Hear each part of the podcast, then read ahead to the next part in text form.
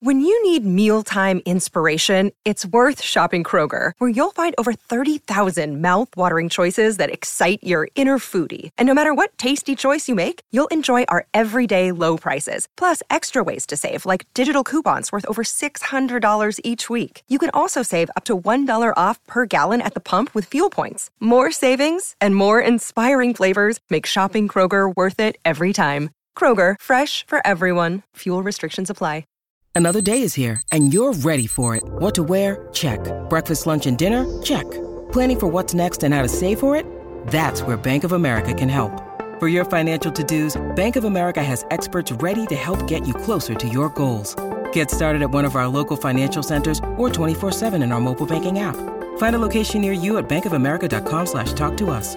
What would you like the power to do? Mobile banking requires downloading the app and is only available for select devices. Message and data rates may apply. Bank of America and a member FDIC.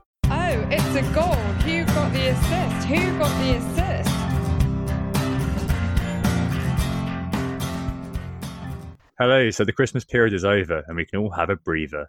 Yes, after the onslaught of festive fixture frolics, we're in odd position where we're looking forward to a weekend without fantasy football and where we're now looking forward to the second leg of the season. I'm back for the final time before March and I'm joined by the Brian Kidd and David Moyes to my so Alex in Nick and Stag. How are you both? Nick, what's going on? I'm good, thanks, Tom. All well here. It's going to be a challenge to pod without you, of course, but we're tough lads. I think we'll be able to carry on. Just to say who we are, we are Who Got the Assist. You can find us on Twitter at WGTA underscore FPL or at WGTA underscore Nick and Stag at FPL Stag. And make sure to find us on iTunes, SoundCloud, Spotify. So, Stag, Anthony, uh, what are we talking about on this week's pod? So, just to give everybody a rundown what we'll be covering this week. So, with all these new bosses installed on the touchline at Arsenal, Everton, Watford, West Ham, and with the benefit of a little time to assess their impacts on their sides, we're going to consider the new manager bounce in FPL and specific to each of those teams. With that in mind, then with game week 22 on the way and double game week 24 just around the corner, and the chatter about it continuing to grow, especially after West Ham stonking win over Bournemouth in game 21, we're going to have to give our take on that whole debate. And we'll also have the usual features and answer some listeners' questions.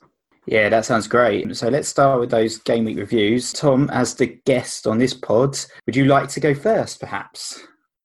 Oh, this is very exciting being a guest on my own podcast. It's excellent. And uh, Anthony's, uh, this entire podcast that you'll hear will be heavily edited because I'll be swearing, doing the nick, and I'll be making lots of outlandish references to, you know, Brexit, the Tories and stuff. But in reality, I suppose I just got on with my game week. It was an interesting one. So, in the extenuating circumstances, it wasn't over management, I promise. I took a minus 12 to basically set my team up for the time I'm away the idea is that I'm going to revert to a mostly ghost management structure, which is basically that I'm probably not going to touch my team as much as I possibly can. But I'm guessing that actually means that I'll be looking at my team more than ever because I have more time on the road, more time traveling.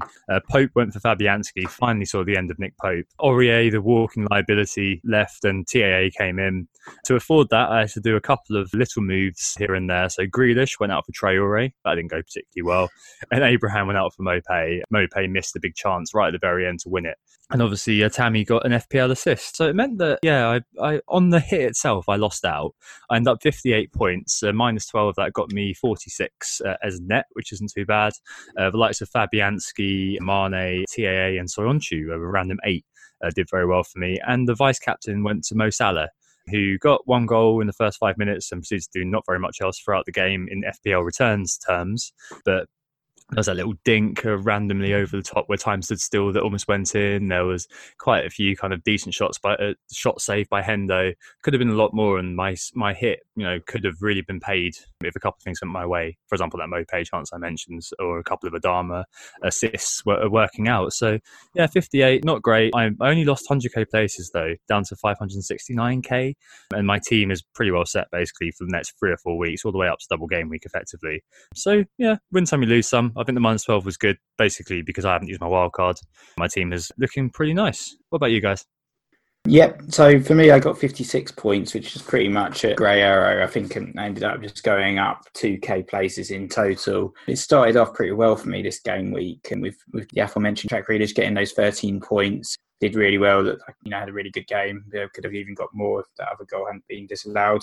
And Madison getting me an 11 pointer as well. Those were the two key guys for me in this particular game week. Soyuncu as well picking up a clean sheet for eight points and Mane getting eight points. But yeah, with Vardy not playing, Rashford was my vice captain, unfortunately, which meant he only got two points times two, four points. And not, not having uh, Mo Salah made that Liverpool game and the early goal particularly scary because I, I could see myself losing that green arrow pretty rapidly if he got a massive haul. Turned out okay-ish, I guess, right on the uh, the average for the top 10k, that 56 pointer. So yeah, still around sort of the 185k mark, a little bit of a red arrow from Christmas, but not too bad.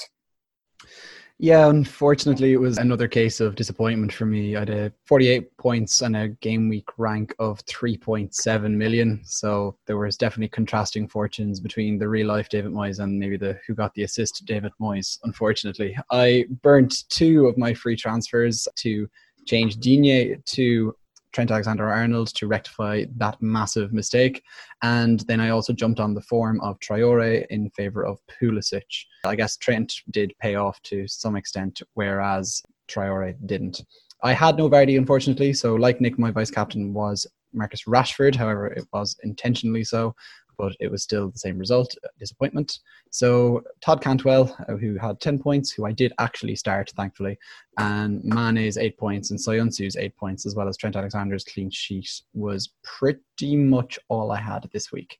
So really, my big the big difference for me is that I just haven't got enough Liverpool cover. I need a third Liverpool player, be that a defender or be that an attacker. And so with just one free transfer in the can going forward, I'm looking at a full reconstruction project, massive hits maybe like Tom did, or perhaps even wildcarding early and this, then just really getting into FPL manager mode to manage the double game weeks and blanks as they come later in the season. We shall see. Yeah, certainly. I think definitely merits to to that wildcard idea. We'll talk about that in the questions and talk about Liverpool kind of conundrum as well later on. But for now, I think we're going to look at the the main kind of topic of this week, which is the new manager bounces, and I think that's a nice way, a nice lens through which to look at the last few weeks and focusing on a few areas where there could be some opportunities for managers, just because these some teams who have been completely written off, the likes of Arsenal, Everton, Watford, and West Ham, that under the new bosses could well now be on the radar, especially with double game with West Ham too. I'll do this by kind of talking about a little bit by talking a little bit about the team improvements, you know, their key assets and the fixtures as well, just to assess, well, is it worth jumping on these guys? I guess to start off historically, there are quite a few kind of examples, both in recent history and in further back, I suppose. You know, Ole Gunnar Solskjaer last year when he came in, obviously reinvigorated the Man United assets. Suddenly, Rashford and Pogba were the go-to men. And I also remember in the past, the likes of Chelsea when they had their new manager every single season at the end of the season, they always won five or six nil on day one, didn't they? I remember Scolari, I think, beat Sunderland Southampton five or six nil on the first day. But last year, Rodgers is another great example of this as well. Jamie Vardy, a player who was reinvigorated and brought back from the brink of obsolescence through uh, Rodgers coming in. On our talisman theory, for example, we reported that he scored a 48% increase in his non-appearance points between March and the end of the season as Rodgers' new approach, i.e., just poach Jamie, came into play. What do you guys reckon? What do you guys remember from historic new manager bounces and how they've impacted your FPL? So I guess Tom, what I've done is I've actually looked back at new manager bounces from an FPL point of view, and in doing so, I've basically looked at a 2018 article by Peter Blake, who is a active member of the FPL community. You'll find him at Math Safe FPL. That's with one S in there. And what Peter did in his study was that he found that the new manager bounce does indeed affect FPL in a study that focused on the averaged FPL points per player. And he did indeed focus specifically on where there was mid-season managerial changes too, which is directly relevant to all of the cases that we're studying here. What Peter found was that it was defenders that profited the most from the managerial change and the new manager bounce. I guess it's obviously a lot of these teams were struggling. Different managers have come in, think Big Sam type thing, who have shored up defenses, and sure enough, clean sheets have started to come faster than they had been previously goalkeepers and forwards' results fluctuated wildly, but there was a general trend positive direction for both of them as well. I guess goalkeepers benefiting from the clean sheets, whilst forwards, uh, you know, getting on the goals as form turned for the most part. Midfielders were affected less by the bounce. And I think that makes sense because this is being taken in a general sense across the board. Only one player or two players, given there's an assist to, can be credited for an attacking score. So in general, the average for four or five midfielders in a given game week won't be affected too much. And they get little from clean sheets as well. So it isn't too surprising that midfielders, in a general sense, gain very little from the new manager bounce, but maybe specific assets still are affected no more than a forward would be. So there is definitely a lot to consider when it comes to the new manager bounce and FPL. Yeah, for sure. I think that's that's some really um, interesting analysis there from Peter in that particular article. I think, yeah, obviously some really good cases raised there by Tom as well, the likes of Brendan Rodgers, who arguably still still experiencing that new manager bounce. Those Leicester players have, have been absolutely brilliant since he's come to the helm. And Ole Gunnar Solskjaer, who had a slightly differing experience if we move on perhaps to talk about the teams and their new managers that have come in, I think we're going to start off with Arsenal, aren't we? And obviously, Mikel Arteta. It's not necessarily been a fantastic beginning for him as the new Arsenal manager, but um, after that Manchester United game, it, it certainly looks very positive for Arsenal in terms of that performance, where they just absolutely, I think it's probably their best performance of the season. We saw a few players like Nicolas Pepe, for instance, look absolutely fantastic putting his, his best performance. So I think it's, we started to look at these Arsenal players. I think actually, can we consider them for our FPL teams, especially consider looking at Arsenal's next five? It's pretty damn reasonable. They've got Crystal Palace, Sheffield United, Chelsea, Burnley, and Newcastle up next. So Tom, as our resident Arsenal fan, I know you're a big fan of Arteta and you're quietly confident, perhaps, that things might change around at Arsenal, who've been pretty diabolical for the last year and a half. Yeah, yeah. So, I mean, Emery was sacked on the 29th of November. We had a little while with the Ljungberg supply teacher, uh, but I think we kind of then moved to the world class setting and got Arteta in basically. I took his first game on Boxing Day. First two games under Arteta, seen us set up in a 4 4 2 defensively, but a City esque 2 3 5 going forward. Michael Cox also pointed this out in an article in The Athletic. Also, on that Pep point, I noticed this weekend that David Luiz and even Sokratis were charged with bringing the ball out to open up passing avenues from the back, which is obviously another Pepism. But to have a look at how much there's been a balance, obviously it's a very small sample size. I compared Arteta's previous two games versus the sample of Emery's final game, so it's 10 to 13 this season on an average game basis. Um, and I found the following. So under Arteta, we took more shots in the box and we've had more frequent big chances. But in line with what Anthony was saying earlier in terms of uh, Peter's article, defensively there's been a huge improvement so far. We formerly had a goal attempt conceded every 18.5 minutes. It's 11.5 under Arteta. We've almost halved the time of big chances conceded. It used to be once every 38.5 minutes, and it's now 64.3. There's two big factors here. One is Torreira. Unsurprisingly, if you play a defensive midfielder in the defensive midfield position, you have someone finally who breaks up attacks. For some reason, Emery wants him to be a box to box playmaker. Very bizarre. But the second one's a bit more surprising. In the last game, Mesut Ozil got 10 ball recoveries not really sure what's going on there. But that has led to a few kind of pieces of interest in the Arsenal defence. Leno, obviously, uh, got a double digit return, I think, this weekend, got a two two bonus. Nick smirking because obviously there can be no interest in Leno whatsoever. the man who made the most errors to goal last season with six, the year before, the man leading the errors to goal tally was the Arsenal goalkeeper Peter Cech. So not buying it. Kolasinac in defence, very, very advanced. Bellerin. But Aubameyang, Laca, and Pepe. As Nick just mentioned, Pepe looks like one to watch. Last season, he had an open play XGI of 23.9 for Lille. Not suggesting he's going to get that, but if he did get that, that would put him in the top five for XGI last season amongst mids. And Aubameyang's also staying. So it could be, I'm not sure that I'd ever want to back Arsenal at the moment, but it could be that, as Nick said, when those fixtures do clear up, because I mean, from, from 22 all the way until, well, all the way until the end of the season, it's just Chelsea in 24, Man City in 28, and then 35 and 36, uh, which are difficult games. The rest are eminently winnable, and you'd be expecting Arteta, I guess, to to kick off his career with a, with a decent run of results now that he's got the initial kind of loss out the way. What do you guys think is the FPL relevance of that? I think you've made some really good points there, Tom. I think obviously from from an Arsenal perspective in FPL, we've not really owned them all season, and it's not just because of their performances, but it's also price that's quite a significant factor in terms of looking at the, the Arsenal players. Obviously, the defence they've barely kept any clean sheets all season, but Kolasinac was one that I did notice in that Manchester United game, looking very attacking, getting lots of opportunities, and he nearly picked up an assist for that for that Pepe goal, didn't he? So I think he's certainly one to what he started his first game. He didn't play the other two games, but in the 68 minute cameo performance. He, he, I think he's certainly one that we, we do need to sort of keep our eye on. Perhaps not looking at him at the moment because at sort of 5.2 million, and he's more expensive than like sort of Soyuncu and some of these other defenders that have been performing a lot better than than himself. But um, up front, Aubameyang certainly needs to be talked about. He's actually snuck into the, the market forces this, this game week. And it's because he's um, actually now the fourth highest scorer in FPL. He's really sort of floated under the radar a little bit with only an 18.8% ownership at this particular moment in time. But a few managers looking at him now with the likes of Kane being injured, with Vardy um, also having a yellow flag, has meant that some of the managers have started to think actually Aubameyang you know, he looks like a pretty decent player. And obviously, he's, he's got 13 goals. He shared the golden boot last season as well with Mane and, and Salah. And I think he, he's certainly one that needs to be on our radar. But like I said, the price is slightly off putting when it, when it comes to the Arsenal assets. At 10.8 million for Aubameyang, he's, he's another very expensive forward. You know, he's more expensive than the likes of, likes of Vardy, the likes of Rashford, Abraham, and Jimenez, who have been in our front lines over the course of the season.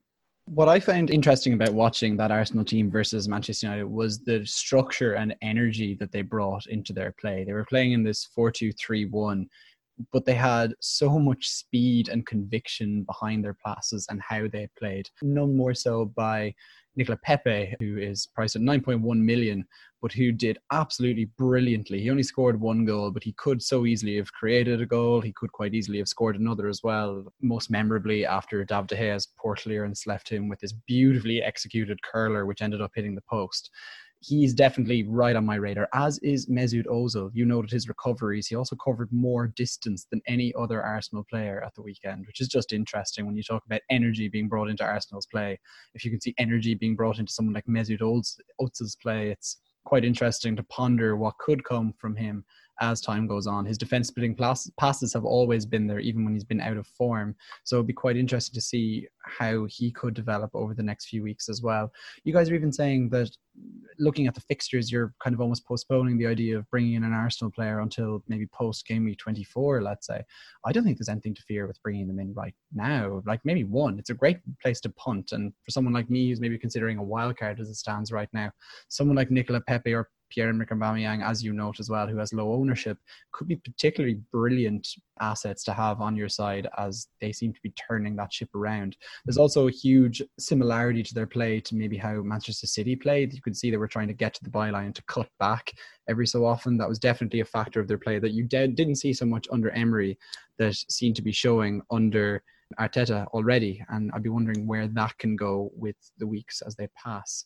The issue is the price, as Nick was mentioning. So a lot of the time, you know, 10.8 million for Aubameyang versus 9 for Rashford, 6.7 for this season's hero, Danny Ings, none of us own. In defence, uh, you know, David Luiz, I mean, you can be really press confirm on David Luiz. I may be made to beat those words. Actually, I won't, so I won't be here. But 5.7 million, David Luiz, are you going to really be paying that when you can pay I don't know, uh, five million for the likes of George Baldock. Hmm. I don't know. It's a bit of a strange situation when we're saying that Sheffield United assets and Southampton assets are more preferable to Arsenal assets. And I think there's definitely, as you say, an opportunity to lean into that. Uh, the man who knows when to press triangle to do the through ball Mesut Ozil as well is the guy who could be of great interest to many people. Obviously, completely shunned by the majority of the community, but just 7.2 there of real interest. Yeah, there's obviously opportunity in the fact that they've been they've been priced a little bit higher than we want them to be. They're a bit more awkward to get in, which could mean that if you are wildcarding or you are doing some surgery, could uh, definitely get some some sort of return there. Yeah, like the ultimate players to bring in if you're doing that surgery, really, I think are Nicola Pepe and Mesut Ozil. They don't interrupt your forward budget, let's say, where it's pretty obvious where you're going to fill at least two of those slots based on form anyway, with the likes of Ings and Jamie Vardy. Whereas at midfield, I think there's an awful lot of people who've had that space for, say, one of the Spurs midfielders. It was Son, it probably became Alli, and now it's probably going to become somebody else. And so even for people who aren't going on a wild card, Pepe or even Ozil are accessible. Yeah, definitely. I think there's obviously a lot of interest here in some of these Arsenal players. I think personally, from my own FPL team, I'm probably too risk averse to, to take a gamble on one of them at this particular moment in time. But um, I think we definitely need to keep our eye on them, and if they can continue this this new vein of form after that United game, then they will start to appear more heavily on our radar. But shall we move on now to Everton, another team that done pretty well since their new manager has come in, Carlo Ancelotti. Obviously, they lost against Manchester City, which was always going to be a tough game. But previous to that, they had decent victories against the likes of Newcastle and Burnley. And I think having someone like Ancelotti in, sort of three times Champions League winner as a manager, is always going to bring on you know a positivity around the camp. Looking at sort of the last few game weeks of Marco Silva reign was was sorely lacking. And, you know, you can see it in, in some of the output. I know, Tom, you've got a lot to say about Everton. So would you like to begin? Yeah, so I mean, as you mentioned, there's definitely been a galvanising effect. I think that's probably true of uh, Arteta at Arsenal as well. As Stag said, to the eye, you can see there's a bit of a difference, or zip, a bit more pizzazz about the players. Uh, but Marco Silva's sacking, Duncan Ferguson's uh, caretaker role, and Ancelotti uh, being in charge of Boxing Day. A bit of an appointment, that actually, uh, just a side note. It's a bit of a kind of Bielsa esque, I'm doing whatever the hell I want at my football manager save.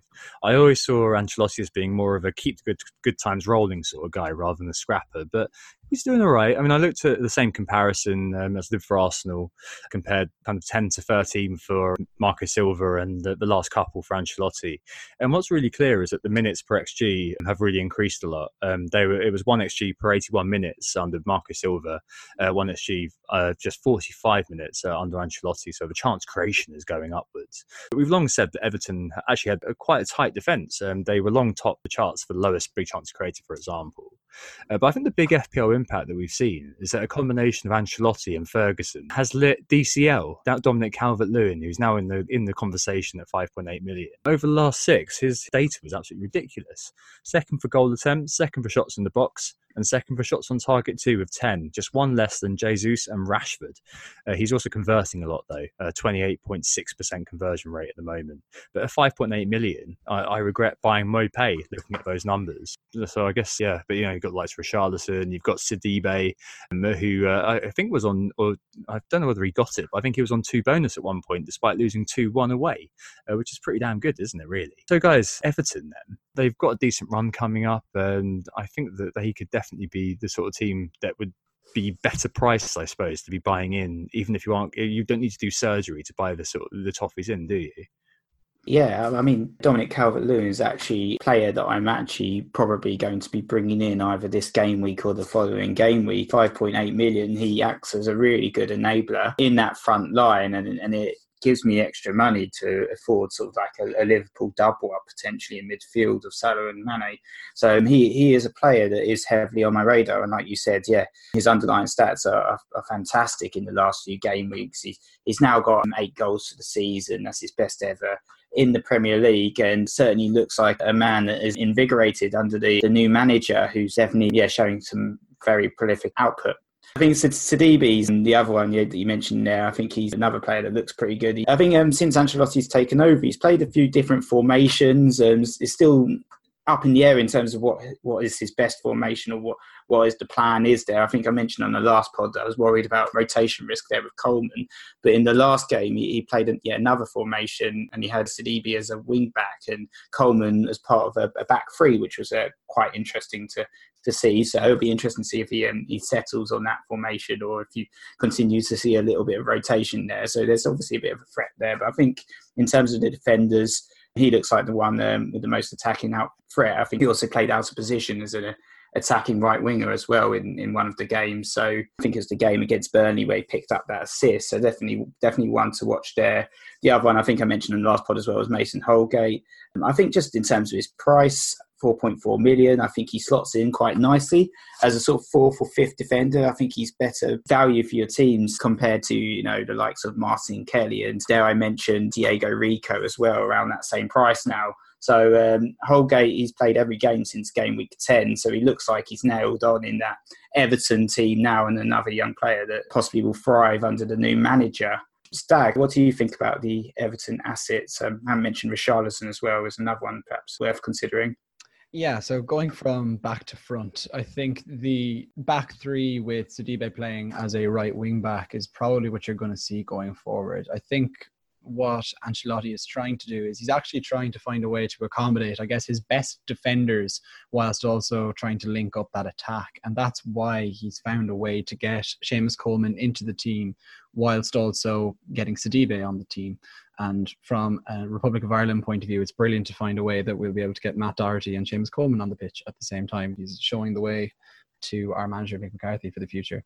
But then looking forward in that team, Richarlison is one player who I think would I would term a trap in this side. You know, even in the last five game weeks, he only had nine shots. Five of those have come in the box. He hasn't really been all that central to anything that that side have been doing. He's had less XG than Connor Wickham, for example, who's played 45 minutes in that time. He's had 1.15, by the way. So it's he's not particularly well suited to it. Up front, though, it is DCL who, as you've outlined, is really hitting the high numbers in terms of stats. He's right up there in the top 10 in terms of the likes of shots in the box, XG, etc., over the last four or five game weeks. And that's very promising, especially given his price point. Yeah, and the, I guess what's really good as well about them is that they've got a kind looking next five Brighton, West Ham, Newcastle, Watford, and Crystal Palace before they run into another four way of very, very poor fixtures Arsenal, Man United, Chelsea, and Liverpool.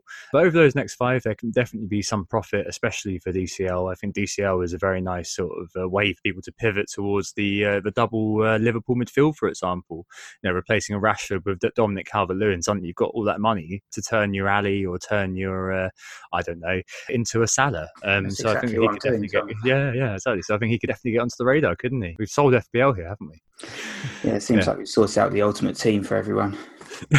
yeah, basically by Calvert Lewin. But yeah, it's, it's, very interesting to see that um, he's become a player who uh, has discovered that sort of instinct, that knack for scoring goals. Before, I think we were looking at him and thinking he was uh, there were shades of a Dom Solanke about him, and that he was an assister rather than a goal scorer, a Giroud, a non-goal scoring forward. Uh, whereas now it looks like he's right at the sharp end. And when Ancelotti's a pragmatist, doesn't really have a favoured formation, so to speak. He just does whatever he's told, effectively. Uh, on Richarlison, 8.0, I can see why again he would be on the same sort of level as Pepe for me. But like, he's, he's I'm not sure he's quite a trap Anthony. I think he's still a player who has a proven pedigree of doing stuff. Maybe not so much in the second half of the season, uh, granted.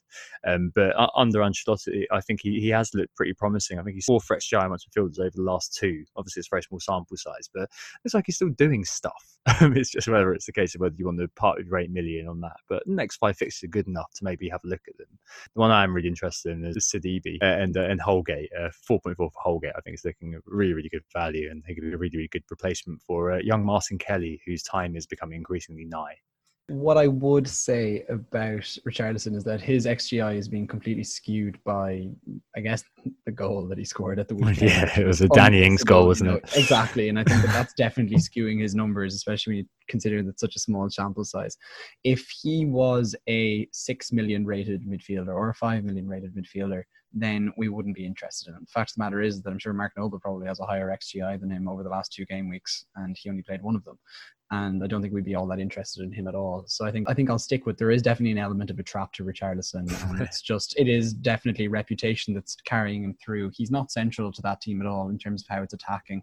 They're often playing with two attackers and having DCL and Kean up front there. Just not interested at all. No, it certainly makes sense. I like I like how you say element of a trap rather than calling him a trap outright. That's very very good. You're learning from me. Plausible deniability. If someone says you said it was a trap, you can just like, no, I said it's an element of a trap. so I left the door open. That's what we need to do in this particular within this particular area. Uh, speaking of traps, uh, Watford. Uh, Paul Pryor asked, can we expect Watford's bounce to continue? Uh, so I forget. I think it was Quique Sanchez Flores. He was sacked on the first of December again, and Nigel Pearson, a British manager, a proper British manager, British jobs for British managers, uh, came in on the sixth of December. Uh, so I compare the last four again to my favourite ten to thirteen, and noticed a couple of key things again. One, they doubled the, rate of big chances created. Doucouré in the number ten slot appears to have had a bit of an impact there. They've gone from 0.5 big chances created per match to 1.2 under Pearson. The minutes per big chance created, therefore has had a big increase. Under QSF, they created one every 76 minutes.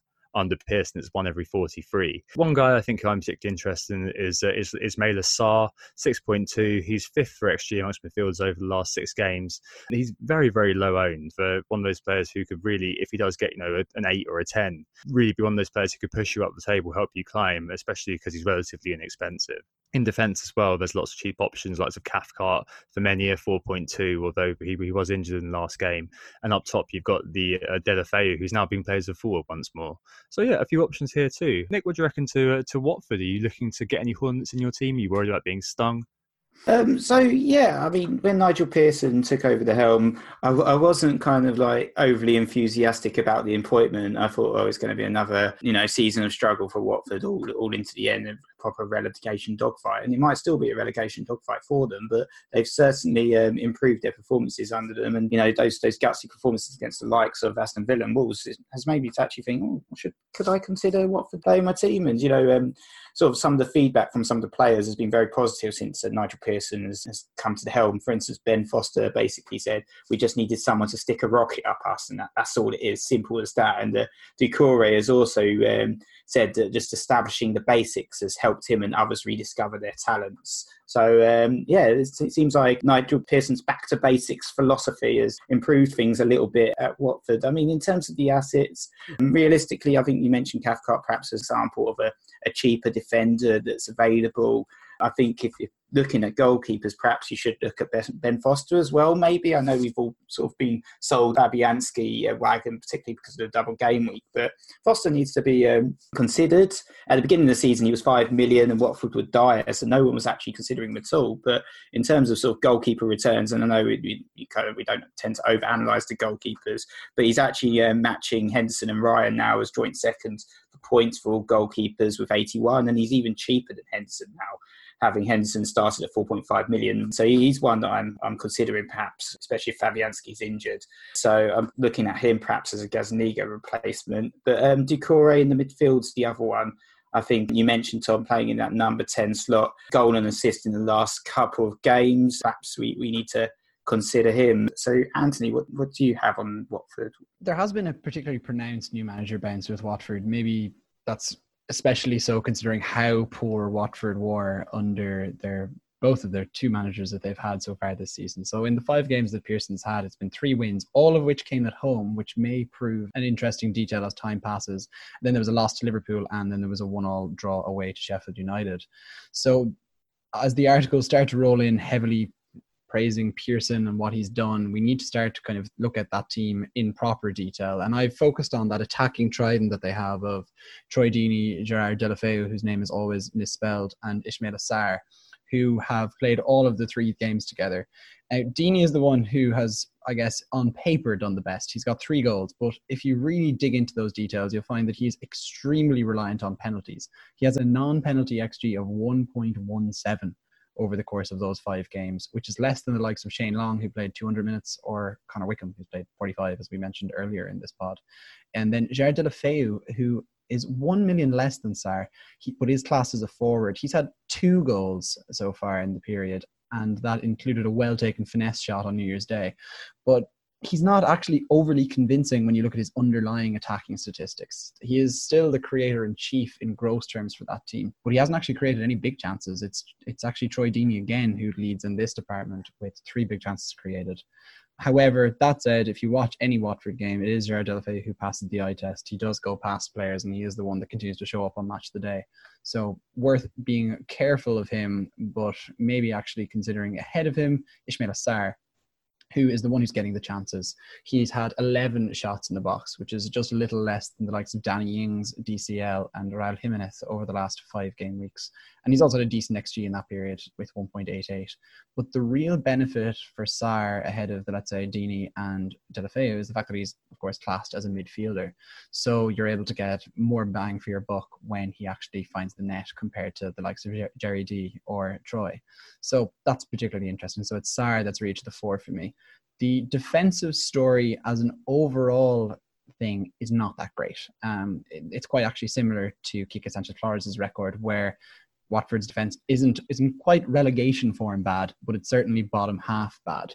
But what I did was I filtered out the the Liverpool and Man United games from their fixtures. I just take the last three games where they conceded just two goals and they got a clean sheet as well. And what you find then is that they're decidedly mid-table for all of the important stats, which is pretty promising. So in terms of shots in the box conceded, XG conceded, etc. They were very, very mid-table. And so, with that in mind, I think Ben Foster is the one to pick up. There are budget defensive options, but it's Foster who's going to be getting the save points. He got save points in two of the last three games, and he also got a clean sheet as well. That clean sheet was eminently possible given the underlying stats. It wasn't a complete abnormality. So, Foster for me hmm. going forward with Bournemouth away, Spurs at home, Villa, Everton, and Brighton to come. Weren't you stuck with him last season for a very, very long stretch of time? I vaguely remember you posted that gif of that um, of the motorcycle going off without a driver and just being like Ben Foster owners for like this. Yeah, yeah, it was life as a Ben Foster owner. That was ridiculously well liked tweet for what it was. I was him. I just it's a bit like with Pope this year. Yeah, just get him out. Just take him on as twelve and get rid of him. Yeah. Um, but no, I, wouldn't advise that for anyone writes in. Uh, but the reality of Watford that I find particularly enthralling is that they are the epitome of that sort of team that's been completely forgotten. Can either of you tell me who the highest selected player is from Watford and uh, make a guess at the percentage as well? I'd probably say it was Deulofeu because I remember him being a popular pick before at the beginning of the season, mm-hmm. just because of he, he got a couple of hat tricks um, last season against the likes of Cardiff and Huddersfield. Exactly. Um, uh, but I'd probably say it might only be, I'd hazard a guess about 7%. Okay. Stag, what do you reckon? I'm just trying to think, did they have some 4.0 rated defender that was like, uh, you know, the sort of player that people just threw their money into whose price would never change that got popular? But I don't think there was. It was Mariappa a few seasons ago. Yeah, maps. Uh, no, it's a Ben Foster, and he's 3% owned. He's the highest owned Watford player. Uh, 3%. Uh, Deulofeu, you mentioned 2.4%. Deeney 1%, and Sarr 0.8% owned Ismaila Sarr. So they really represent a good example of a team that if you invest in them and you get it right, they could really fire you up those rankings. A bit of a downside, perhaps, is their fixtures. So they've got Bournemouth, Tottenham, Villa, Everton, and Brighton. Actually, there's not too much of a downside, is it? And those fixtures are okay. So, I mean, I'm kicking myself a little bit because obviously I sold Grealish and I, I had to get Adama in. But if I'd have gone another way, I, I may well have got Sarr in. He got an assist, obviously, this week. But I, I, really like what you said about him being out of position, being kind of a proxy uh, Sadio Mane of that team at the moment. Who got the assist? Who got the assist? And we're back. So, following on from our talking about new manager bounces, where better to go than to West Ham, where David Moyes has really kicked into gear with a big 4 0 win over Bournemouth at the weekend that definitely merits an FPL conversation. What are your thoughts on it, Tom? Yeah, so I mean, Pellegrini sacked on the 28th and Moyes installed by the Porn Barons Gold and Sullivan on the 29th to a collective mayor. And Suj on Planet FPL said the 18 month contract was like saying, We trust you enough to finish the season, but not really enough to give you a longer deal. So it's kind of hedging all round, isn't it? It's 18 months, it really is six months. We'll see, what, see how you do. And then kind of by the way through next year, I'm sure we'll get rid of you like a soggy chip. Uh, but what will Moyes bring? He's going to bring crosses and lots of them, as United fans will know. He even said, and I laughed at this, but I'm guessing no one else will because it was incredibly geeky to the Athletic that um, he was glad to find one of the big men getting the end of one of the crosses as uh, Haller uh, got the end of one this weekend. So just one match. Um, there's no, we can't really. Obviously, it was tenuous to do two uh, uh, as well. But I tried to have a look at how David Moyes did over the last tenure compared to Pellegrini, but really, I think things have changed so much since Moyes was there. He's now got an embarrassment of attacking riches. Obviously, not doing very much, but he does have that kind of level of player there nowadays. So I didn't really do that comparison. Uh, instead, we should probably look at the players. Uh, I think the one man is uh, the man who's been referenced by many in Fabianski. As I said in preseason, he is an eponymously fab goalkeeper. Last season, he prevented a De Gea-esque uh, 10 plus goals compared to the amount of goals he should have conceded, as well as getting the most saves to boot. I mean, the fixtures aren't particularly good, and I guess many have looked at West Ham's fixtures and thought, "No, nah, you you're just getting carried away by a double game week." But I mean, this year clean sheets are so unpredictable that 4.9 is a 0.4 premium, yeah. But with the history of saves and uh, you know, a point per, a points per game of 3.5 uh, plus a double game week, maybe is actually a decent bargain. I don't really mind that. Plus, if he does get a cleanie with all those saves, he, he may well get a double digit return. So he was one of the guys who came in for me on my wild card, and I, I got a six pointer straight away. I now see that he may be injured for the FA Cup this weekend. It's the FA Cup, and no one cares. Right, Fabianski, should we start there before maybe looking at cheekier picks like Antonio and Haller? Uh, Nick, you're looking at Fabianski for Gazzaniga, aren't you? Yeah, I, I am considering him. I, I, think, yeah, we talk about new manager bounces, but it's almost like a, a, new goalkeeper bounce for West Ham as well. And just having a, you know, a goalkeeper at the back of the team will, will provide the rest of the, the team with confidence, that, you know, because obviously they need to trust their goalkeeper. And I think, you know, the 4 0 demolition of Bournemouth was, was really impressive. Fantastic start for, for Moyes' tenure. But, you know, Bournemouth look absolutely terrible right now. They only managed to create three chances in that game. And they've obviously got a few injuries as well. You know, I think Moyes won't find too many um, easier games than that. Just talking about Moyes, was, I found it entertaining. He said, I, I, win, it's what I do" as part of um, when he was hired, which is a bit of a funny thing to say considering thirty-three percent win rate or something like that. Yeah, and his son, Sunderland win percentage, he only won eight games um, there and had a win percentage of eighteen point six percent. So uh, remains to be seen if he's going to get the old gang back together and sign Oviedo and Paddy McNair and, and crew. But um, yeah, all, all, jokes aside, um, it was a really good start for West Ham and perhaps a sign of change um, at the club there. And yeah, as you said, the fixtures aren't particularly great. Sheffield United away. I mean, it, it's, it's, a middling game considering Sheffield United's form this season. Then they've got Everton at home, which will be a challenge. Then it's that double game week, which we've all been relatively excited about because of the Liverpool assets, but not really about the West Ham assets. And that's because they play Leicester and Liverpool in that game. So we haven't really talked too heavily about those West Ham assets. It's Brighton and Manchester City after that. Perhaps a few people might be looking at their higher with their higher highest percentage, which is uh, Winston Reid, actually, Tom, for West Ham. I know we talked about it for Watford, but Winston Reid is the most owned uh, West Ham player at this particular moment in time 4.8% ownership for the 3.9 million man. Um, I don't know what you think, uh, Anthony, about the, the West Ham assets and, and David Moyes. So watching that West Ham team, I think what who stood out to me really, aside from the let's say defenders and goalkeeper who are looking quite good for the double game week, maybe were Felipe Anderson and Sebastian Haller. Haller was well known for being particularly good in the box and particularly good at heading during his time at Eintracht Frankfurt. We haven't really seen all that much of that since he came into the Premier League, and so I'm interested to see how Moyes' cross-heavy, extremely structured game will work. And one of the players providing those crosses actually was Ryan Fredericks, who had a particularly good game at the weekend. And then just in behind Haller was Felipe Anderson, who you've already noted already, but to score his first goal of the season in on New Year's Day when you consider that he's one of the few players in the league that are actually capable of probably getting double figures for both goals and assists. He didn't do it last season, but he showed the form to get there at times. It is quite interesting, and there is definitely a high ceiling there for him as the weeks go forward. Uh, they've been very, very bad, and a byword for inconsistency, a byword for captain picks against, haven't they, this season? And indeed, uh, inconsistency has been something which has rotted them for a long time. As you mentioned with uh, Felipe Anderson, there was a while when he was really on it. Um, a few people bought, and then he got good fixtures, and he was at the tail end of being on it, and he trolled people. He had five blanks in a row, despite having nice fixture at the end of last season, or during the middle of last season. If you say the word crosses um, and you look at the list, one man does stand out, Antonio, the man who has got the jumping reach of, of a chihuahua. But he is, over the last couple of seasons, he's uh, been in and out of the team through injury, um, but he does have a decent goal scoring record behind him. Uh, it's just a case of whether he's going to it's going to work with him. Because I think he, David Moyes went for a 4 4 1 1, I think I'm right in saying, Felipe Anderson moved to number 10. Um, Haller um, doing, the, uh, doing the role he played at, Frankfurt, as you said. Um, he, Jovic was slightly behind him at Frankfurt, so Haller will be doing the job of knocking it down to other players.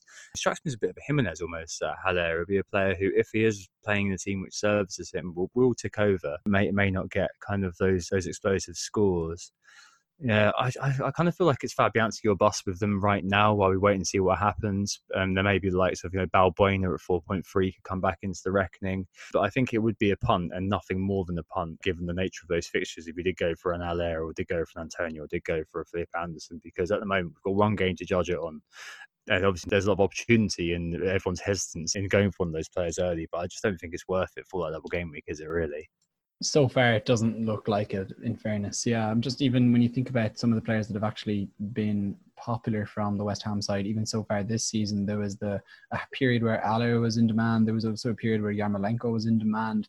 And the fact that their ownership has dipped so low i guess highlights just how poor that west ham have actually been that even it's only the few ghost ships that are left that actually ended up with them. But speaking of players not to get rid of, Liverpool are definitely in that. They're the other team that are participating in the double game week in game week 24. And so we've got a lot of questions about that, including FPL Osimo, who asked if we should be loading up for the double game week and which three assets we should pick. Martin SE5 asked also if Virgil van Dijk is worth our consideration.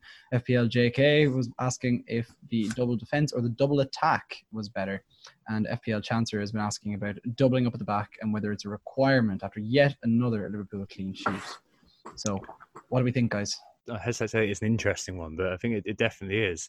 Annoyingly, Adam Hopcroft tweeted something similar to what I'm about to say, which always seems to happen with him. God damn you, Adam. But I noted that looking at Salah and Mane, it was obviously the argument that one, these players are both too expensive to buy. Uh, you're investing 24 million versus 14 million And uh, before we get into it, I completely understand the case for uh, Robertson and uh, TAA. Just consider this though: uh, last last calendar year, uh, Sadio Mane scored 25 goals. Uh, Salah assisted none of them. Last year, Salah scored 19 goals. Mane assisted two of them. So I, I think that it, it really is a case of one or the other. It's not really a case of looking at them both and saying, well, one can cover the other. Like they're both going to get their hauls and get their hauls independently, individually, which is quite interesting actually if you think about it. Uh, Robbo and TAA, uh, just for the record, assisted nine of Mane, Mane's goals together, but only four. And I think that that is why Mala, um, a portmanteau that I'm not going to apologise for using, is such a sword. I think a lot of managers said it's, you know, a lot of managers say it's going to take you a lot of surgery to get there. It's going to take you, you know, you're have to you know, take massive hits. You're going to have to take minus 12 like some nut jobs do. Um, and Andrew Ferguson said on the hubcast that I was on last week that you can't have Yamane and Salah as well as Rashford, Vardy, KDB, and TAA but guess what? I do. And there's also an element of kind of a captaincy confusion, which I find a bit irrational actually. Just captain the one that you captain if you just owned one. So I think that really managers are going to be looking, and it, it completely makes sense if you are doing it, to go for TAA and Robbo, like I'm sure Nick's going to do. But I think that because there'll be it'll be very difficult for man just to get to that kind of double up of the midfielders. It could be a really really strong sword for you to have those two, and the data does not seem to suggest the idea that you'll be able to build an ultimate team with just one of Mo or Mane and be able to cover the other one. It really looks like their returns are individual. But the case for the defence, I'm guessing, is about to come from Nick. What are you what are you looking at, Nick? I'm guessing it is Robbo and TAA all the way. Actually, it's it's not Tom. So what? obviously Liverpool Liverpool have been the team of the week but they've also been a team of the year. They've been the team of the year all year, haven't they? And um, you know, answering a couple of the questions, Osimo said, um, should we be loading up for the double game week? And definitely be loading up straight away, not just for the double game week. You know, if I could own four players, I would. But um, unfortunately, I think I'm actually thinking about the double attack. I've just I found a, a way into it. I, I, think it's perhaps it's fear of Salah. I've already got Mane. I've got Trent now, but I feel with Salah, I just I just want him as well. And and if I can make it happen, I, I will make it happen. And it's relatively easy for me to do it. As I said, I can do Rashford to Dominic Calvert-Lewin, and that frees up me to do Alli to Salah. So why not? Why not go for the Salah Mane combo and still keep the likes of KDB and Vardy and Trent and all these other assets that I've got, which I'm happy with, um, like Maddison as well. So I, I, I, think it's just a bit more exciting to go for the attack. But um, to answer the questions, I mean, that's just my personal decision. Liverpool have really improved at the back. You know, they're going to get plenty of clean sheets. They're, they just look brilliant? Every game week, they look absolutely brilliant. And again, Andrew Robertson really impressed, particularly this week. He was top for defenders for chances created with five, picked up an assist and some bonus points, as well as the clean sheet, proving himself another fantastic FPL asset, as we all knew from last season and now he's up to 98 points. So him and Trent now firmly the top two scoring defenders. Finally, as we all kind of predicted at the beginning of the season, they would be. So it's hard for me to say, oh, you should be doubling up at the back or you should be doubling up in the midfield. I think it very much depends on how your team's currently set up, who you can afford to get rid of, and who you can afford to bring in. But I do think it is possible to do the double ups of Salah and Mane, as you alluded to, Tom, and still keep all of your best FPL assets. So I think we, we all know the underlying stats for the players, but I think Liverpool is essential. It's just you know staying in the middle and avoiding the scrutiny if I get it wrong. But it's it's up to you really in terms of your setup and whether the double midfield or the double defence works.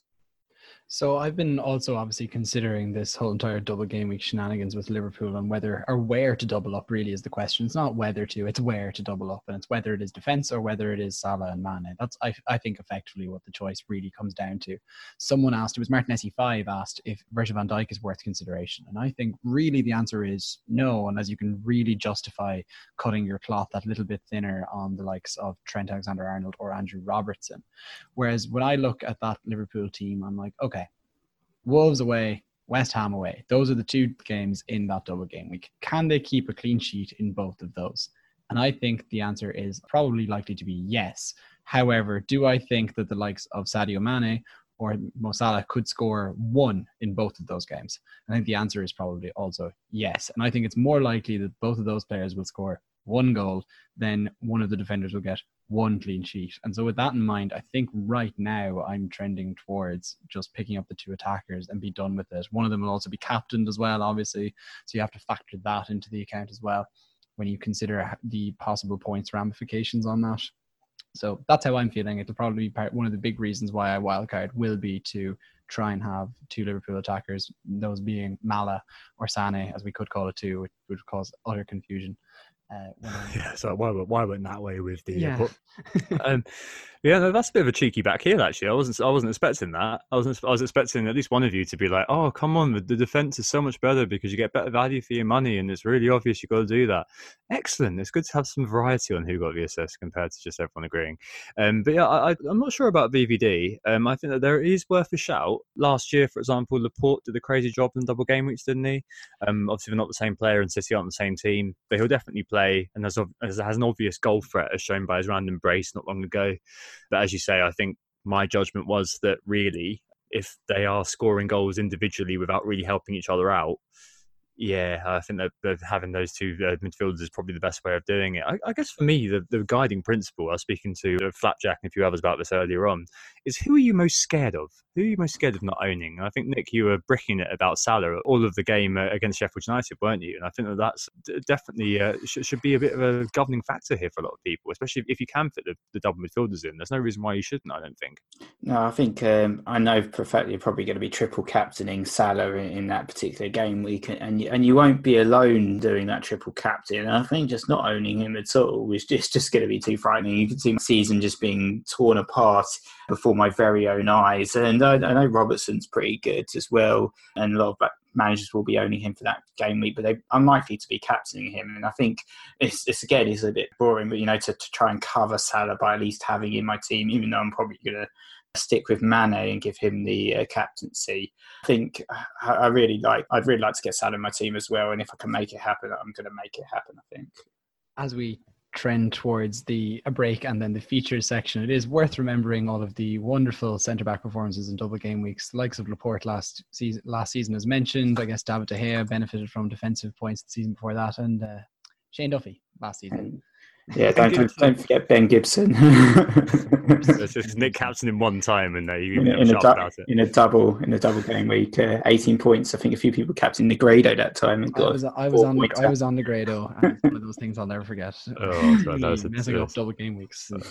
Absolutely killer, absolutely killer. Was it Harry Kane as well that, that year as well when he was ill one game? Came on uh, and oh, got four goals. Remember, there was the, it was it was an injury. There was a picture. It was actually around Christmas time, wasn't it? Yeah, he had man flu. Yeah he got got got some. He was unable to talk for a while. Very very bad. But yeah, I think really summing up the section, the reality is that it is pretty much just whatever suits your team and however you judge the situation to be best. Nick mentioned a minute ago the TC at the moment is on Mo Salah for me if it comes to game week 24, just because I've been waiting for three years to triple captain Mo Salah, probably wrongly. I should probably have captained him against Watford uh, when he scored three, uh, scored a hat trick and got an assist uh, not re- a couple of years ago on a blank. But yeah, I think he'll get the TC. So maybe that's another thing to bear in mind the effective ownership, which may go up. I think we should take a break there, shouldn't we? Move on to the feature section. Who got the assist? Who got the assist?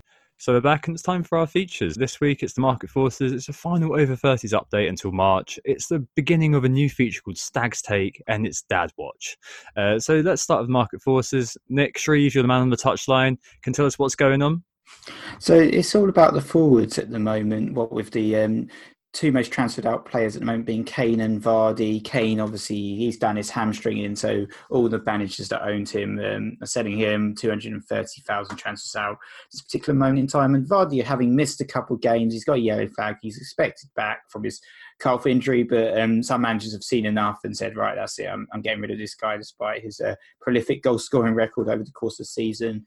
And uh, yeah, apparently 160,000 managers have have sold him, which um, seems perhaps a little bit foolish. What with their, their next few games coming up, but um, the man being bought most heavily is is Danny Ings, uh, good old Danny boy. We all thought he wouldn't be able to play every game over Christmas. How wrong were we? He's now got 13 goals, unbelievably, for the season and one assist. So he's even starting to to look like he can uh, he can compete for the Golden Boot. Believe it or not, maybe not. But um, yeah, who's not to say? I mean, we've, we've not owned him all season. Uh, perhaps it's going to be one of our mistakes of the season. I don't know. But 6.7 million, um, I think he can fit in quite nicely in, in most people's teams now as sort of a third um, forward. And I, I said they had a, a, tough fixture run, but he's proved himself against the likes of Spurs. Not not too challenging to be honest this season. And uh, Southampton's fixtures are going to start picking up um, soon. So yeah, I think um, manager's interested in Danny Ings. Um, I know Tom, you, are more of a we brought in Maupay, but are you looking at Ings at all? Uh, if I can fit him in, I will. Um, I'm also very, very worried that the moment I buy him, he's going to go straight to hospital. Um, so I'm, I'm, not too sure whether um, I will be buying yeah. him anytime soon. I, I, obviously, he and uh, James Maddison is in third moment of the two the two big misses. I think in my team who are beginning to get a bit worrying uh, week to week. Mm-hmm. Uh, so yeah, uh, I may have to come up uh, cook up some sort of plan while I'm away to buy him. Maybe you'll see a, a minus eight that's been taking a stupid hour of night and, and text me saying, "Will you smash?" And I'll be like, "Yeah, mate, yeah, Ings in." Well, yeah, it's probably Ings out for weeks uh, due to breaking his glass ankle. Well, yeah, it'll be it'll be the other way around, won't it? Be if it's, it's middle of the night in the UK, it'll be your morning, and you'll be like you'll be pretending to be smashed, but in fact you just made it, over a sort of an anxious breakfast, perhaps. but yeah, but uh, Ings the most transferred in player this this game week, 175,000 transfers in, but also Aubameyang 90,000 transfers, and Calvert Lewin also over 90,000 transfers, making up the fourth and fifth most transferred in players. But as you mentioned, Maddison third most transferred in player this game, 100,000 managers in um, have transferred him in. And Jack Grealish, another man you, you sold there, 110,000 transfers in after um, fantastic performance at the weekend. Um, the, the sellers, um, so Danny uh, Dele Alli is being sold quite heavily. He's got Liverpool up next, and Spurs were pretty atrocious against Southampton, 140,000 transfers out. And also Mason Mount, who also um, has been relatively quiet in, in recent weeks, only um, one assist in the last six games and, and no goals at all. So he, his um, early uh, goal scoring form um, has really dried up recently. Yeah, uh, so quite a lot going on in the market and not surprising, except for that Vardy sale. I think that that's going to hurt a few people. Uh, I know he's had a couple of blanks. I know that makes sense to sell him if you just look at the last couple of games, but those people must have lost so much value in Vardy by selling him uh, in a sort of whiplash sort of way. So, yeah, I'm not too sure about that at all, but but there it goes. All right, final over 30s update then. They're down to 2 million now. They haven't done very well over Christmas just because they've been impeded by the fact that they can only sign players over 30. Uh, that means that we're a bit constricted on who we can own, um, and it means, yeah, this week particularly has not been particularly good. So 36 points. Schmeichel and Evans, the defensive double up for Leicester, doing an okay job.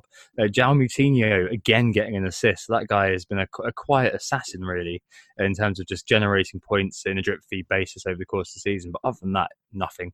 Uh, uh, Toby and Vertonghen at the back both blanked. Tomkins, the goal scoring hero from a couple of weeks ago, blanked. Uh, David Silva did nothing. Aguero was rested. And uh, Vardy not playing, Aubameyang uh, was the vice. Again, uh, only got uh, four, uh, two uh, doubled. And Mesut Ozil also did nothing. So, yeah, 36 points, not particularly good. So you're, surely, you're surely going to have to pick up an informed Noble after his performance this week. yeah, maybe. I'll see if I can remember, uh, if I remember the password for this team, or if my social family member can help me uh, over the course of the time I'm away. But to replace the over 30s, we've come up with something novel, something new. So uh, Stag, uh, as you may know, writes a very, very uh, well received column every week for Rotoworld. And he's bringing that sharp insight to the pod uh, every week by picking up on a relevant point that maybe we've all missed. maybe we should be redressing. So, Stag, take it away. What have you noticed this week? So, if you've listened to this podcast over the last 40 minutes or so, I presume that have gone by, or if you have just you know been paying attention to Twitter, you'll notice that there's one team that's not being talked about, and that is Manchester City. They are by far and away the best team in terms of expected returns in assists, clean sheets, goals, etc over the course of this season, and yet we continue to ignore them. Right now, they have a very good run coming up on, on, to the double game week. They've Aston Villa away. That's an Aston Villa who are dealing with Tom Heaton and Wesley out going forward. Crystal Palace at home, and then Sheffield United away. They also have Aymeric Laporte nearing a return. However, probably not in game week 22, as the player himself has warned fantasy managers specifically that if we brought him in now, we may be disappointed. At the same time, up front, it's it's Gabriel Jesus and Raheem Sterling who are both doing particularly well in attacking returns. They're third and seventh overall, respectively, for XG over the course of the last six game weeks.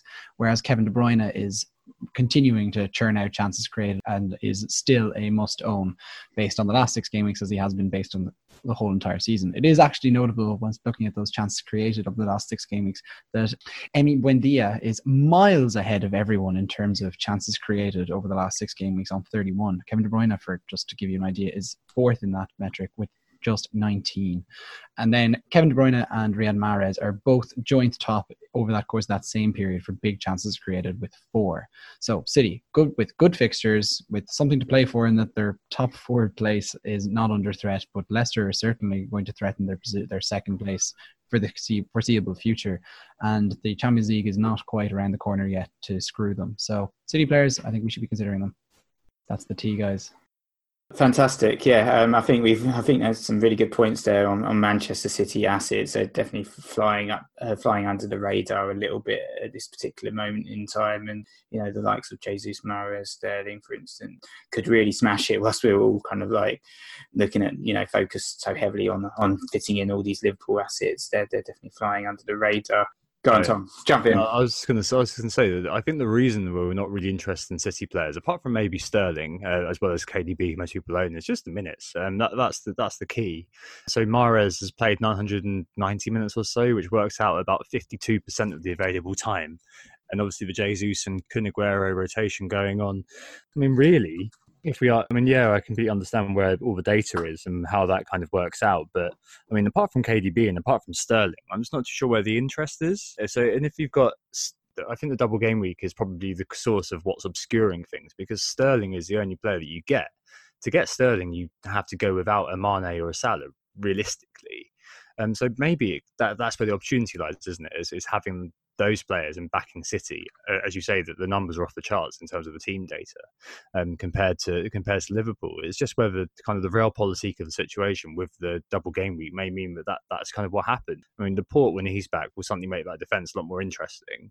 If we get a resolution between who the main striker is between Aguero and Jesus in the Premier League, then that's really interesting. But as it stands, it still seems to me that it's between Sterling and uh, and uh, De Bruyne and no one else really with City. Because if you've got someone else, you're basically looking at your first sub coming on a lot of the time, or loads of one pointers, unless you get lucky and they start and then you get a ten. It's going to be very kind of a lot of boom and bust. But you don't we don't tend to like that sort of managers, pure managers, do we?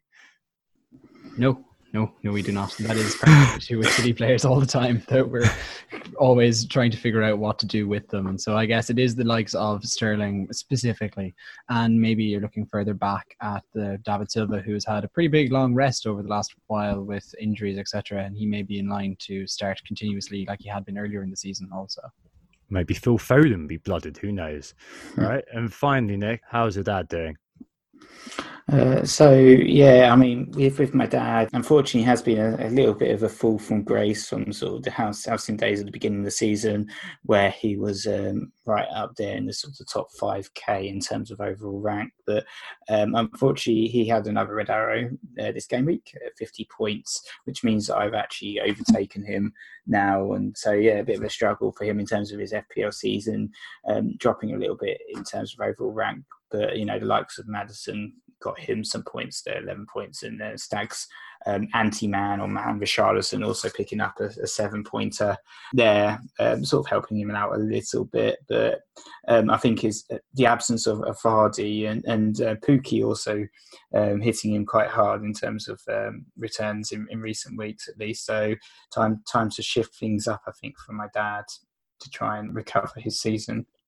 Yeah, I think it's always difficult when you go into seasons mode in on the world class setting when you're when you come from a semi pro setting. So uh, maybe you're seeing a reversion to type or a regression to the norm of what we'd expect from a uh, a first time manager. But who knows? Maybe you'll pick it up. All right, let's take a break there and move on to the questions. Who got the assist? Who got the assist? So we're back, and it's time to catch up with the Who Got the Assist mini league. And if you want to join a league, the league code is EIKX03, and it is possible to do a proper league update um, for a change because the website's fully updated now, um, so we can see exactly what's happening. And at top of the league uh, this this week is uh, Mud Objul Islam, who's been having a really good uh, season with his team Spartacus. Um, he's overall ranked 71st at this particular moment in time, number one in Bangladesh. Yeah, having a really good season, 60 pointers. another decent week, above average week for him there. You know, the likes of Trent Alexander-Arnold, Mane, Grealish, Danny Ings, of course, all doing the business for him this particular week. So um, well done. Um, second, though, dropping down into second is Declan Rin with the Wesley Crushers, only 54 points for him. But if we run through the top 10, our good friend on Twitter, MJ, Monald Javeri, having a really good season. He's in third in our league uh, with the Cop. He's up to 186 at the moment in time. 70 points, a very good week for him. Uh, fourth is Kieran Screeton, Pain in the Vast. Fifth is Brian Evans with his team Chupacabra. Sixth, Luke Burgess with Lukewarm FC. Seventh, Neil Thompson with Venky's out eight, FPL Lewis, another Twitter friend, um, Return of the Snag. Um, ninth is Gaten Debaka, Red's Army, and tenth is Christina Hogseth with Tanta Bassa. All of the top ten there um, within the top 1K in the world. So well done, guys. All the guys that are doing really well in our mini league at the moment very notably actually down at 178th in the mini league as I rushed through to have a look at other people. There's a guy Andrew Sims who got 92 points this game week. That was a game week rank of 1048th, which saw him launched from obscurity at about 75k, where I would kill to be, to about 15.9k. So that's a fantastic return for Andrew, who had the standout returns in the top 200 this week. Wow, that's really good. Yeah. So, so there you go, Sack. One good week, and suddenly your fortune is going to be reversed. Unfortunately, I'm sitting in my chair, so you're probably going to find that that one goal you need will never happen. He'll hit the post, still fall over on his arse when he's through on goal. It's all VAR. It's all VAR. I know, I know. Just blame Liverpool. Right. Anyway, we're not going to talk about that. Instead, we're going to answer some listener questions. Thank you again for all of them. There's so many of them. Uh, the first one this week is an interesting one. It's from FPL Sports Scientist, who asks if game week 25 is a good time to wildcard if you dead end your team into the 24 double game week. So earlier on, like Stag, you mentioned maybe uh, wildcarding a little bit earlier if you're in the situation that you're in. Um, and I think this kind of comes to basically saying, right, if you're not sure about West Ham and not sure about Liverpool, just just put aside those reservations and buy those players just thinking, well, you know, game week 24, double game week, I'm going to have five or six of them, ruin my team basically, set up to set up for that week. And then after that, wildcards and then suddenly kind of you know engage FPL manager mode as you put it as Stag and just uh, play the rest of the season without your wildcard. I mean, I think let's widen this a little bit to saying is there any merit in wildcarding now? Because obviously the the prevailing idea is that no, you got to wait and you got to just see what kind of what news sort of emerges from the likes of Ben Crellin and the Premier League. But the reality is, I think there is a bit of an option there. Nick, what do you reckon to this? Um, I mean, personally, I don't think it is a necessity to dead end your team into game week 24. I think you can do it and, and manage game week 24 without putting yourself in a situation where you're going to be forced to wildcard in game week 25, for instance. Obviously, with the triple Liverpool, um, there would be no need to personally to wildcard any of those guys out after the game week 24. What with their next fixtures? Um, they've actually got a really decent fixture run after game week 24, starting with Southampton and Norwich. So um, I, I certainly wouldn't be selling any of those guys. And I think 24, I don't think you need to be like thinking, oh, I'm going to load up on West Ham players just for that game week and uh, and then wild card them 25 as I want to get rid of them straight away, just because West Ham's fixtures aren't great.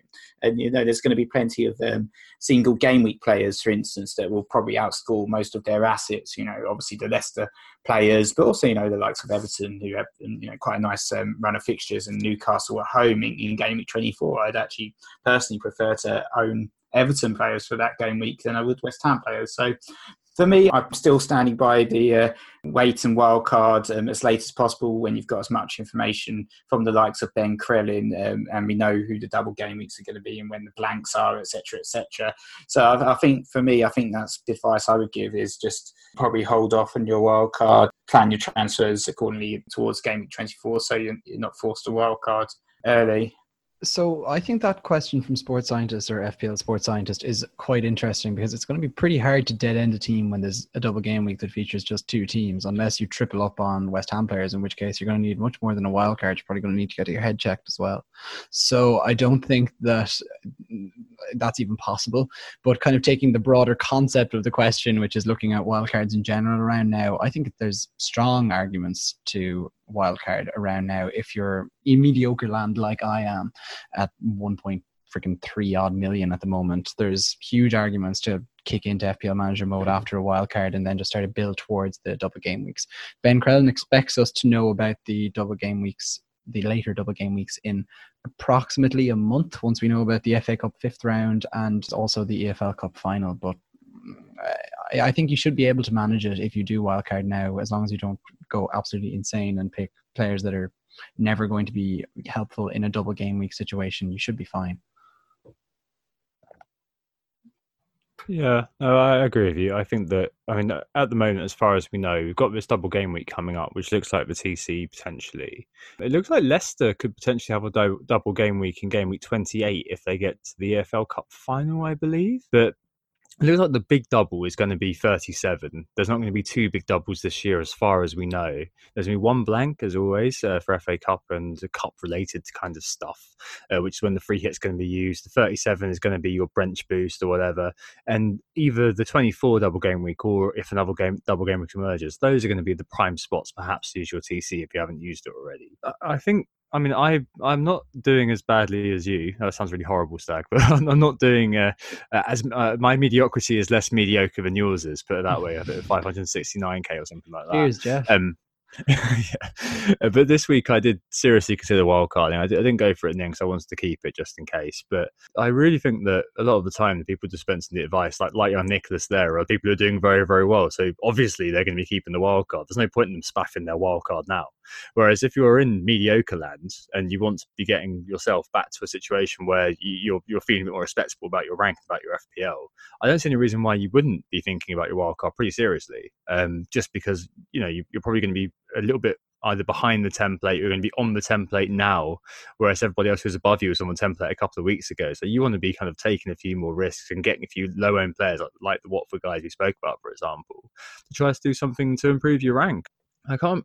Uh, it's obviously a calculated risk, but I completely understand that. And like a lot of the time as well, a lot of the arguments against the wild card, uh, wild card earlier, just oh, you're gonna have to take lots of hits. You're gonna have to do this. You're gonna have to do that. Well, so what? You know, plan it. Take some hits if you need to. That's not the worst thing in the world. Is take a minus four. Um, if you have to just kind of set yourself a game week 37, like if, if you want right now to take advantage of a few things that are going on, th- then do it. Uh, the beauty actually of Liverpool having that double game week in uh, in 24 is that they also then have a very very nice run of fixtures actually.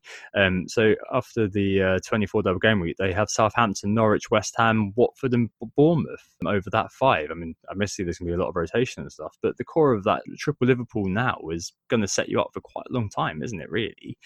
So yeah, I mean, I, I think there's ample reason to wildcard now. It's just whether you're willing to take the plunge, uh, kind of go the rest of the season without that chip yeah, like the fact of the matter is, what's scaring people from wildcarding now is the idea of having to take hits later. But the fact of the matter is, if you're considering a wildcard now, like me, you're probably doing so bad that you're going to be end up taking hits anyway to fix mistakes you're going to make. So you might as well just do the wildcard now, accept the pain of having to overmanage later, and maybe thrive off that. I often find that in FPL, I do particularly well if I barely think about what I'm doing or if I really think extremely hard and look at every single statistic for what I'm doing. If I'm somewhere in the middle, things start to go badly. And I've been in the middle far too often this season. And maybe wildcarding will kind of force me between a rock and a hard place and just force all that like hyper research five days a week to, with every transfer I make, to really thrive. So I'm probably going to go for it. Nice. Oh, it definitely makes some good pod fare, won't it? Right. The next thing, Spurs getting Spursy. So Plan View asks how appealing Spurs assets are. Sans Harry Kane uh, is Dele now of interest, um, and Samant Natkar asks if he should be looking to get rid of Alli and Aurier. Nick, resident Spurs fan, uh, what's your view? Should we be a sell, sell, sell right now on your lads? So unfortunately, I, I was doubled up for, for Spurs um, for the last few game weeks, and, and it has been um, pretty poor in terms of their performances, and, and uh, particularly disappointing that last game against Southampton, which they lost. And surprisingly, to be honest, like I've owned Dele Alli for the last five or so game weeks, and I actually was I didn't even realise it, but he's only actually got one return in the last five. I thought he was doing a little bit better than that, but he's just the one return, that one goal against Brighton.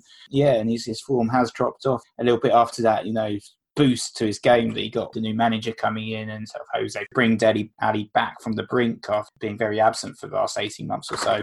With Kane out, perhaps it means that Dele's now going to be of interest, but it'll be interesting how Mourinho lines up um, Spurs with Kane absence because obviously um, Son's now back as well. It's worth highlighting. He's been suspended for the last few games. But whenever Kane would be injured under Pochettino, um, Son would play in that number nine uh, position. So it'll be very interesting to see what approach Mourinho takes with the Spurs lineup, and if he puts Son in that number nine and Alli stays as sort of you know the, the number ten slash secondary striker role that he started to adopt under um, the new manager. So I think for me, it's probably unfortunately, as, as much as it pays me to say, it's probably time to consider selling the Spurs assets, even though they've they've got sort of weird fixture run, as in it's Liverpool next, and it's Watford and Norwich, which you, would like to think that the Spurs players could do well against in those games, and it's Manchester City, um, which is another tough fixture. Yeah, no, certainly. Um, I agree with that completely, and I think the kind of return of Son um, is going to be very interesting. So Mourinho said earlier on this week the squad is going to be the same squad as it was in pre-season, and they're going to have to find solutions within it, uh, which probably means that they're not going to be buying anyone in the January transfer window. And I think Son is probably going to be the solution for the Kaneless team. He'll be like Alan Smith in his prime, uh, push ups number push ups number nine, a role that we know he's he can fulfil and fulfil well. Uh, worth mentioning that Son's uh, ownership has now gone down to 5.8 percent after that red card. It was about 20 25 5%, I think, before that red card kicked in, with many of us, including myself, thinking he'd be the captain over Christmas for Brighton, and Norwich, and uh, Southampton. Um, I think that him returning to the team is going to be uh, of great interest, with or without the central defensive midfielder Kane. So it could well be that Son is a very good example of, of a player who you could be looking to introduce on your wildcard or introduce as a big differential, maybe on the same lines as that ignor- ignorance of Man City that you were getting at earlier, Stag. Uh, maybe Son could be another nice one there to uh, a low owned opportunity, perhaps. Yeah, you, you identify Son there as the player to buy, and I'm just not convinced that he's going to play in that number nine role. I think what we've already seen so far this season that Kane has often been dropped back, and it's been Alli who's been playing in that forward role. And I think what you may find is this is a chance for Christian Eriksen or Gio Lo Celso to probably get further game time, perhaps in that number 10 mm. role, and Son will fit in on the side. Just doesn't seem fully doesn't seem fully like a Mourinho thing to do to put him in at number nine and move Alli to where the 10 position again. I think he's been doing quite well in that slightly further up role. And I think Mourinho's going to double down on his finishing rather than restraining him further. Yeah, I mean, 150,000 people have sold Alli. do you think that they uh, could could have cause to regret that uh, this week then? Yeah, probably, but I'll probably be one of them too. It'll be 2001. Um, but I think that there is definitely an argument that they will be made to rue that decision. I think there's Spurs, a bit like United, are very Jekyll and Hyde so far this season, um, rather fittingly. And so it's just so hard to know how they'll do. Like on paper, at least, the game against Liverpool sounds like near impossible and seems like a good week to just move them out, have a look and see where Son plays and work out what is Mourinho's approach going forward without Harry Kane, probably for a few weeks at minimum, and mm. then go from there. Yeah, be interesting to see what GLC can do. Um, I think Eriksen's obviously the go-to guy in the past, but it sounds like he's making noises that he wants to go. He's told the club apparently he wants to go. Wouldn't be surprised to see him sold for something in this transfer window and yeah, GLC he's, to assume. He's very that. much playing like somebody who wants to go as well. He was pretty yeah. inspiring at the weekend. Yeah, playing like I'm podcasting, mentally checked out. right, the next thing then, uh, DCL. I think we've spoken about him a little bit. So Jake Cope and Brian Cahill. I think that we've already answered your question pretty much. So we're going to uh, skip over that one uh, and move on to the next one, which is fourth and fifth mids. Uh, so FPL DC asks, is Cantwell, my cousin Todd, uh, now readopted into the family after performing well? Uh, the real deal. And FPL Sis asks about Traore and Shelvey. You know, these sorts of guys around the edges. Uh, how interested are we in these sorts of uh, individuals? Uh, Nick, what, what, do you reckon to these? I guess midfielders around below the six million, I guess below Grealish and below Sarr, so it has to be below the six million. Is there anything there in the dregs?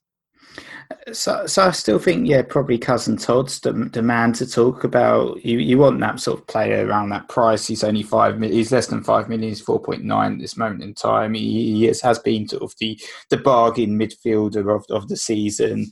If you're not going to play with the five man midfield, I've actually got five man midfield at the moment. With Grealish being the cheapest of the five, um, then yeah, Camp, Cantwell will be the player that you want to come off the bench and when you've got an absent. And, you know, a lot of people picked up Cantwell points. And uh, this game week, 10, 10 points, in fact, because of the Vardy injury. So I think he's definitely sort of the man. I don't know if, in terms of the real deal, how he will press on in terms of his actual career. Links with the likes of Arsenal and Spurs are starting to appear in the media. But he's certainly, um, you know, been a, a real, really bright spark for, for Norwich. And yeah, I think a player that can fit in very nicely on, on your bench as sort of a, a fifth midfielder or perhaps even playing week in, week out and, you know, allow you to afford, you know, those premium assets, you know, those premium setups that we've been discussing. Yeah, and I think uh, Traore, um, another player that's you know impressed quite a lot over the course of the season. He has been the sort of a one trick pony in the past. He, he's put in some really good performances, especially against uh, Manchester City, and I think he's he certainly one that caught your eye, didn't he, Tom?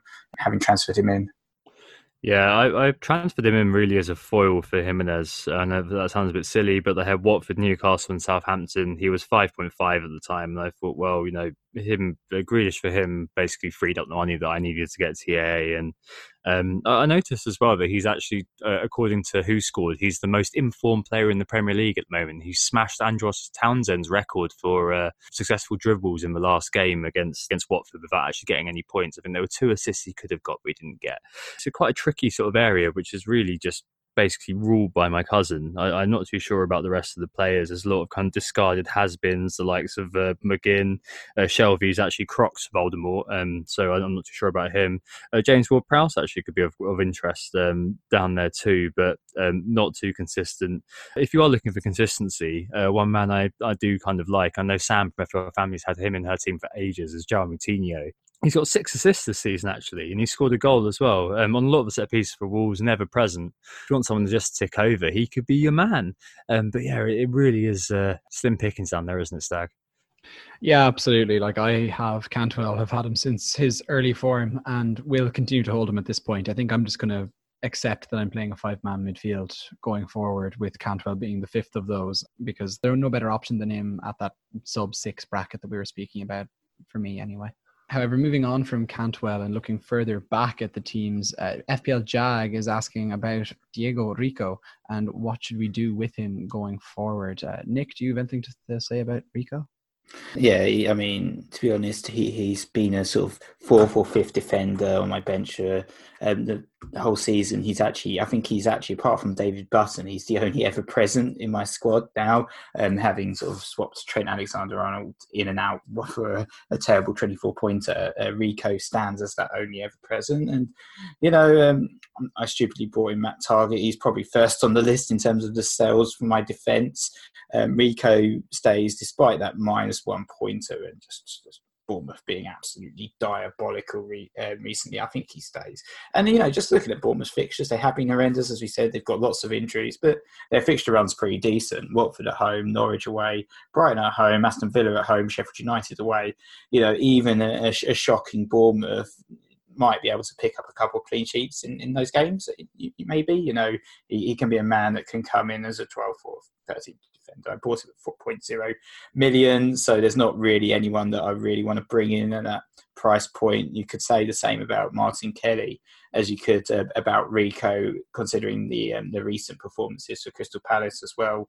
Um, defensively, I think the only person I mentioned perhaps is Holgate if I could afford it. But I think at the moment they're probably bigger fires to put out than uh, Rico. I agree um, about it. They're probably being bigger fires to put out than Rico. Um, I think we're moving from a period where your bench was incredibly important, and I think people are sensitized to looking at their first and second bencher and thinking, "There's a good chance this guy's going to come on, or those guys are going to come on."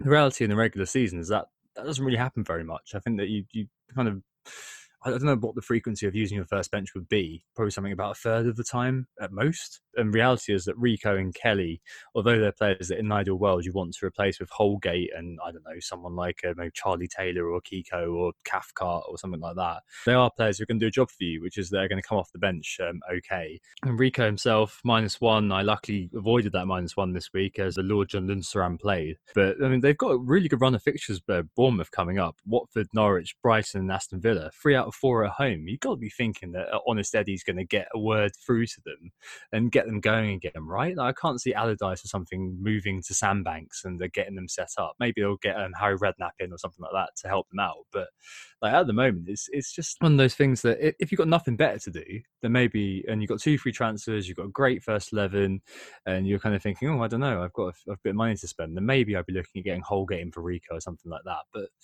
I mean, really, is that going to if that if that's the biggest fire in your team, then I'm uh, pretty jealous of your team, I suppose. Yeah, maybe speaking about Eddie Howe and Bournemouth for a second, I, I don't see him getting sacked. Like they've been ravaged by injuries, and I think oh, absolutely not. Yeah, and they've also had patches of poor form in every other season, perhaps never as long as this, which Howe has found a way to overcome in previous years. I think I saw that this is the first time in two years that they're in the relegation zone, so this is the most dangerous situation they've found themselves in in recent memory.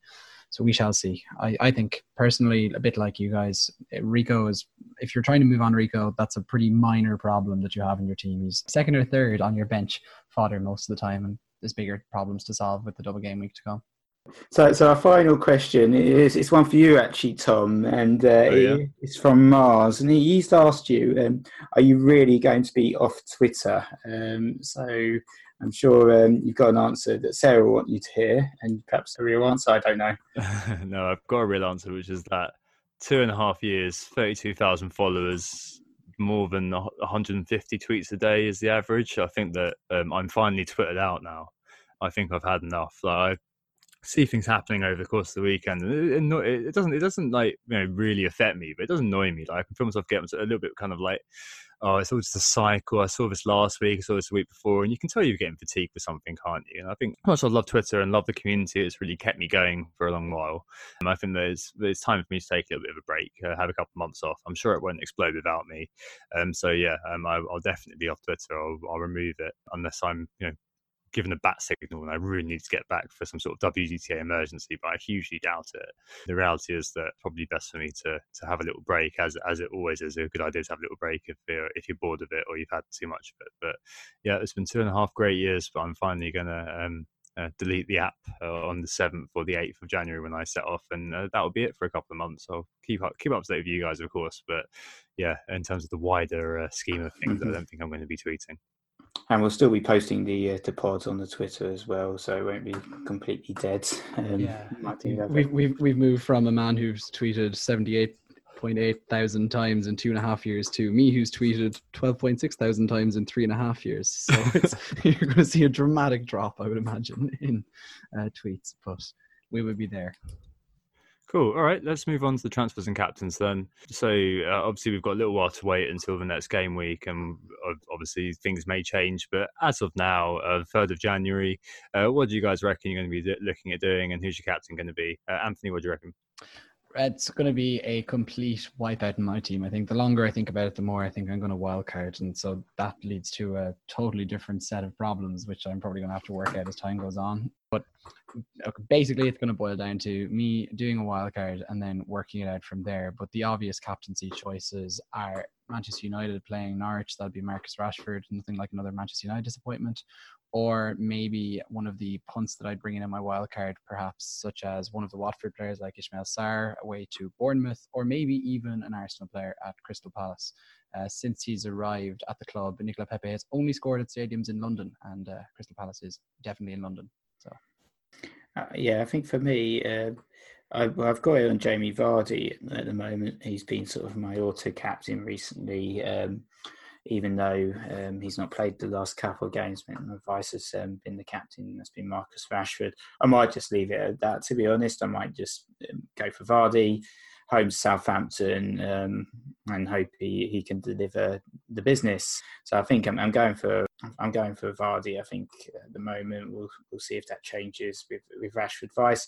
In terms of my transfers, alluded to a little bit. There's there's a sort of few things going on. I might do the goalkeeper swap. I possibly will with Gazzaniga down to over to Fabianski. Maybe this game week, or I might also include a minus four as part of that and uh, do Alli and Rashford out for for Salah and Dominic Calvert Lewin, and that would probably be on the minus four with the goalkeeper move. But I might save that move for another game week, maybe, because I, am not in a rush to bring in Salah, and I probably want Rashford for that Norwich game. I don't feel like I'm in a rush to take a hit or anything like that. Yeah. Well, I'm definitely taking a hit off my minus 12. I'm definitely going to be leaving it hopefully. Uh, if there's an injury, I may have to move it, but hopefully there won't be one. Um, and I'm going to be uh, captaining Vardy. I've got the vice on De Bruyne um, just because, I mean, Aston Villa, um, hopefully, maybe uh, will uh, elicit some returns for him. But he's in the deep lying uh, role at the moment. It wasn't deep lying role in the last game, so maybe I'll move the vice to Salah or something against Spurs. But um, yeah, it's Captain Vardy for me. And as I mentioned at the top, my team is now mostly ghost. Um, I've got Fabianski in goal, a back three of uh, TAA, Soyuncu, and Lundstram. Uh, Mane and Salah um, complete the the Liverpool triple up. Uh, De Bruyne and Traore um, complete the midfield, and up front I've got uh, Vardy, Rashford, and Maupay. Uh, Maupay is owned by 2.2 percent. Uh, decent numbers, decent fixtures coming, so I thought I'd just stick him in and hope for the best, really. Um, but I think that and the bench of Rico, Kelly, and Dendoncker will probably see see me right, really, all the way until kind of game week 24, 25. So if I if I don't look at FPL, um, really I, I should be fairly well set, and who knows, probably will do better um, through not managing my team than actually managing it. Uh, maybe it will be all hell uh, uh, under management, uh, but yeah, that, that's uh, kind of how I'm set up, how I will be. Um, uh, let's see if Vardy actually plays this time. cool. So that's your lot. just say we are who got assist. You can find us on Twitter at WGTA underscore FPL, Nick at WGTA underscore Nick, and Stag at FPL Stag. Listen and subscribe across the podding spectrum. Yep, and our league code is EIKX03 if you want to join the league. And there's a theme to every week. Last week it was you too. Yep, uh, Stag and Nick will be back in a couple of weeks uh, after the next game week. I will be back in game week 28 ish to talk doubles with Ben Crellin. Uh, enjoy the time away, enjoy the time with these two. Uh, meantime, hope this assisted you, and I'll speak to you very, very soon. Goodbye. Goodbye. Bye. Oh, it's a goal. Who got the assist? Who got the assist?